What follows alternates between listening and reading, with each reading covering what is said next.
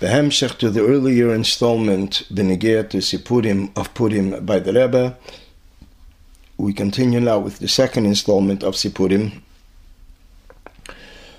relating various Sipurim that took place by the Rebbe during Purim. In Tafshin Yudches, 1958, at the Farbrengen of Purim, the Rebbe gave many brachas to people that were waiting for children. A Bacher once at a Purim Farbrengen related the following. When the Rebbe asked that Bacherim should say L'chaim and wine, the Rebbe turned also to this Bacher, and the Rebbe told him, You're also a Bacher, and you should say L'chaim. In the Chafs and the Lamets, etc., there were families who brought Shlachmanes to the Rebbe. One of them was Rab Leibel Bistritsky, Olav Shalom, and his family, so gesund. He related the following story. When my children were growing up, I began to bring them to the Rebbe every Purim. They would actually help with bringing in the Shlachmanes bags to the Rebbe's room. Once, my daughter, who was dressed as Esther Amalka, wanted to sit in the Rebbe's room. I told her that in the Rebbe's room, people don't sit. So the Rebbe commented and said, Sie doch Esther Amalka. She's Esther the queen, as implying she's entitled. My son was once uh, wearing a patch over one of his eyes, like Moshe Dayan. The Rebbe commented that he should take it off because it is not a good thing. And as Rabbi Bistritsky points out, that over the course of that day, something fell into his eye, and by a miracle, it wasn't damaged. And he understood that this is what the Rebbe commented earlier in the day.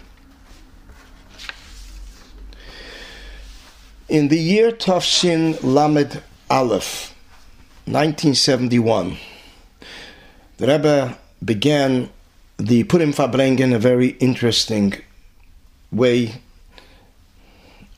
in an unusual way.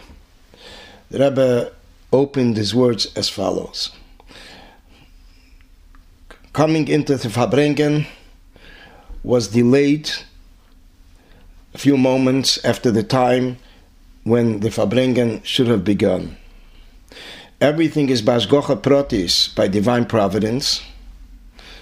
In between, in those few moments, a Yediyah, news came from Eretz Yisrael, Benegir to those that traveled to give Mishloach Manos to Yidden that are found in various places in Eretz Yisrael and who are protecting the Jewish nation in Eretz HaKadosh.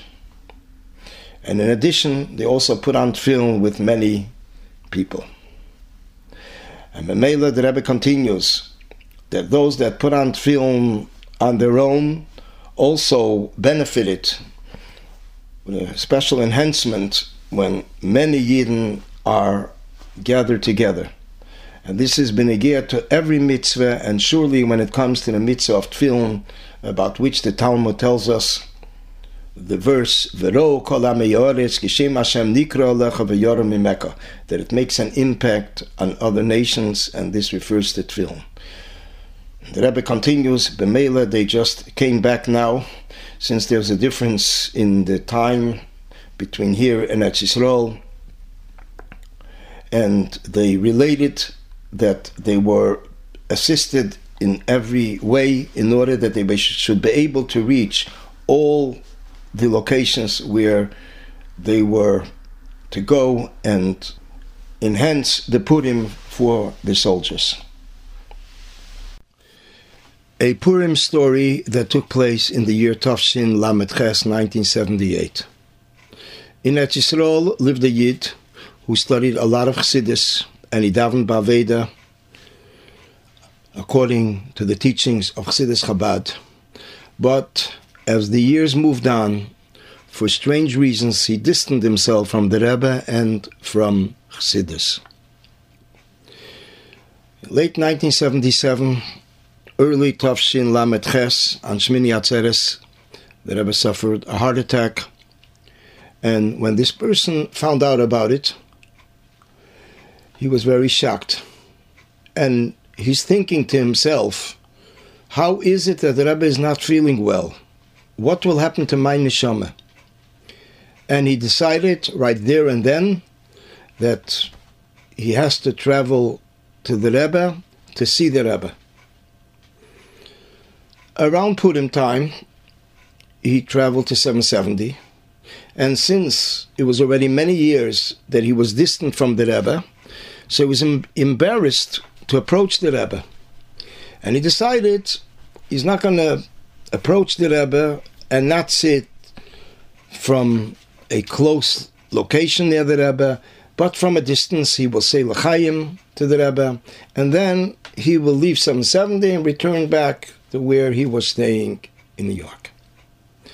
But at the conclusion of the Farbrengen, to his surprise, and not as it usually takes place, the Rebbe announced that those that are going back to their country, although they are not traveling for a purpose of a shlichus of a certain mission, they should go up on the bima to receive mashke that brings simcha in order to be able to bring it back to the people in their community.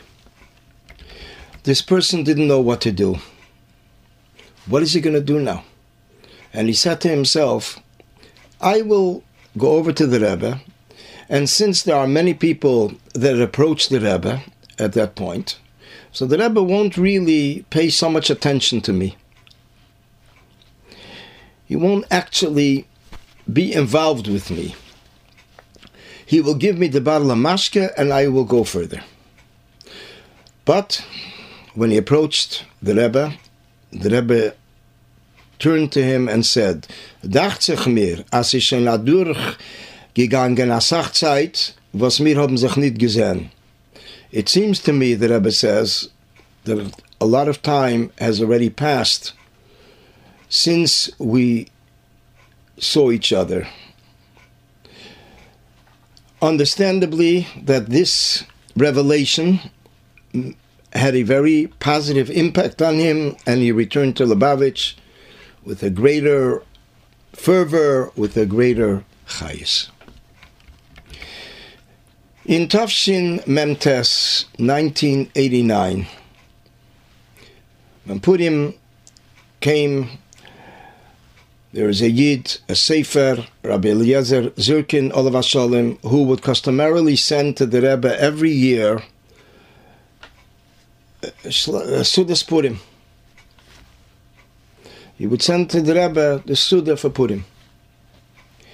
Tavshim Tes, since the Rebbe was already in 770, it was a year after the Ptir of the Rebbetzin, he felt he can't send it to 770 because he didn't want this to be known in the public eye.